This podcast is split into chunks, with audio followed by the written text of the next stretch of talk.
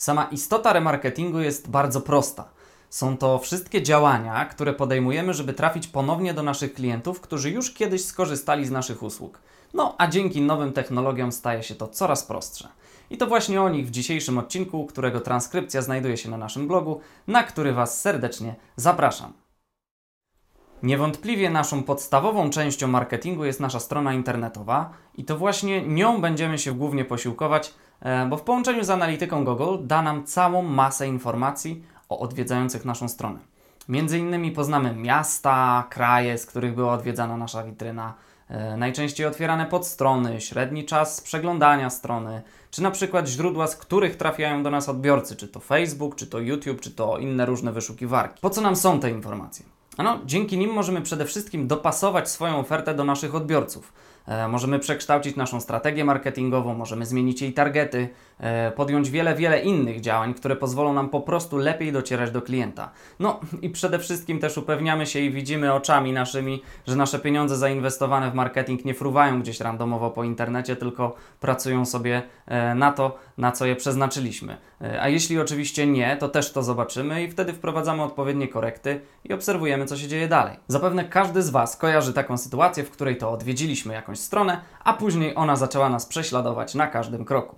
Za to w głównej mierze odpowiedzialne są pliki cookies, które zapisują się w przeglądarce po to, by później szybciej otwierać strony, które już odwiedziliśmy, ale mają też zastosowanie w marketingu, ponieważ to dzięki nim możemy dotrzeć właśnie do użytkowników, którzy już u nas byli. Jednym z narzędzi, które nam to umożliwi, jest Pixel od Facebooka. Dzięki niemu i zebranym przez niego informacjom możemy skonfigurować naszą kampanię remarketingową w tym wypadku z poziomu menedżera reklam. Jak to działa? No, załóżmy, napisaliśmy sobie artykuł o tym, jakie buty wybrać do biegania. Pixel zebrał informacje o tym, kto ten artykuł przeczytał, i dzięki temu reklama z naszą ofertą butów może dotrzeć bezpośrednio do tych, którzy wykazali zainteresowanie naszym artykułem.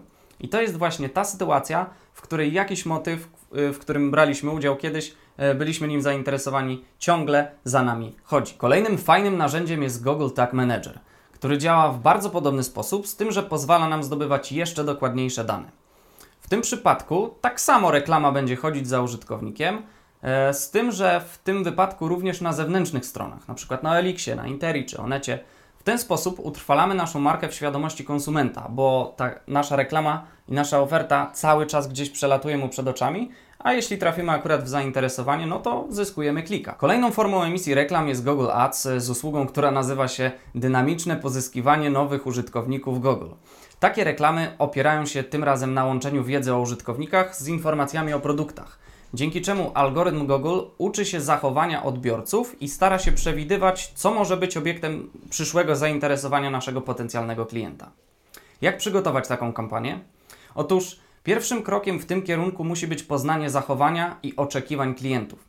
Jeśli nie mamy tu zbyt wiele własnych informacji, e, możemy śmiało posłużyć się ogólnodostępnymi raportami z badań rynkowych. No i oprócz tego jeszcze powinniśmy odpowiedzieć sobie na kilka pytań. Czym interesują się nasi klienci, e, w jakim są wieku, jakie mają wykształcenie, czy w jaki sposób korzystają z internetu, do jakiej grupy społecznej należą i wiele innych pytań. Dzięki temu stworzymy sobie obraz naszego klienta i będziemy wiedzieć, którą drogą do niego trafić i jak stargetować w tym wypadku naszą kampanię. Równie ważny jest też język, w którym się reklamujemy.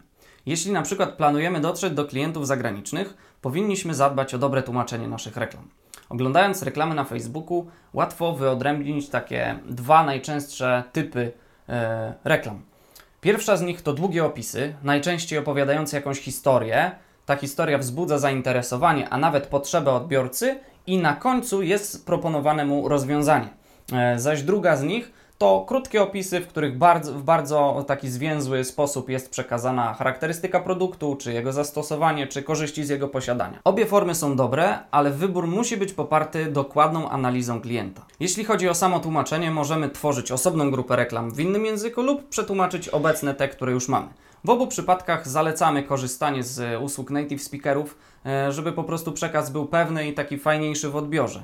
Trochę inaczej ma się zaś e, sytuacja, jeśli chodzi o Google Ads, bo tutaj musimy zwracać dużą uwagę na słowa kluczowe. bo jeden wyraz może być przetłumaczony na wiele sposobów, a tylko jeden z nich będzie funkcjonował i tylko on będzie wyszukiwany, więc y, tutaj trzeba przyłożyć po prostu dużo uwagi, y, żeby to wszystko nam po prostu działało. Z mojej strony na dzisiaj to by było tyle. Życzę Wam powodzenia w tworzeniu Waszych własnych kampanii marketingowych i remarketingowych, no i przede wszystkim dużych sukcesów sprzedażowych. Do zobaczenia w kolejnym odcinku. Na razie, cześć!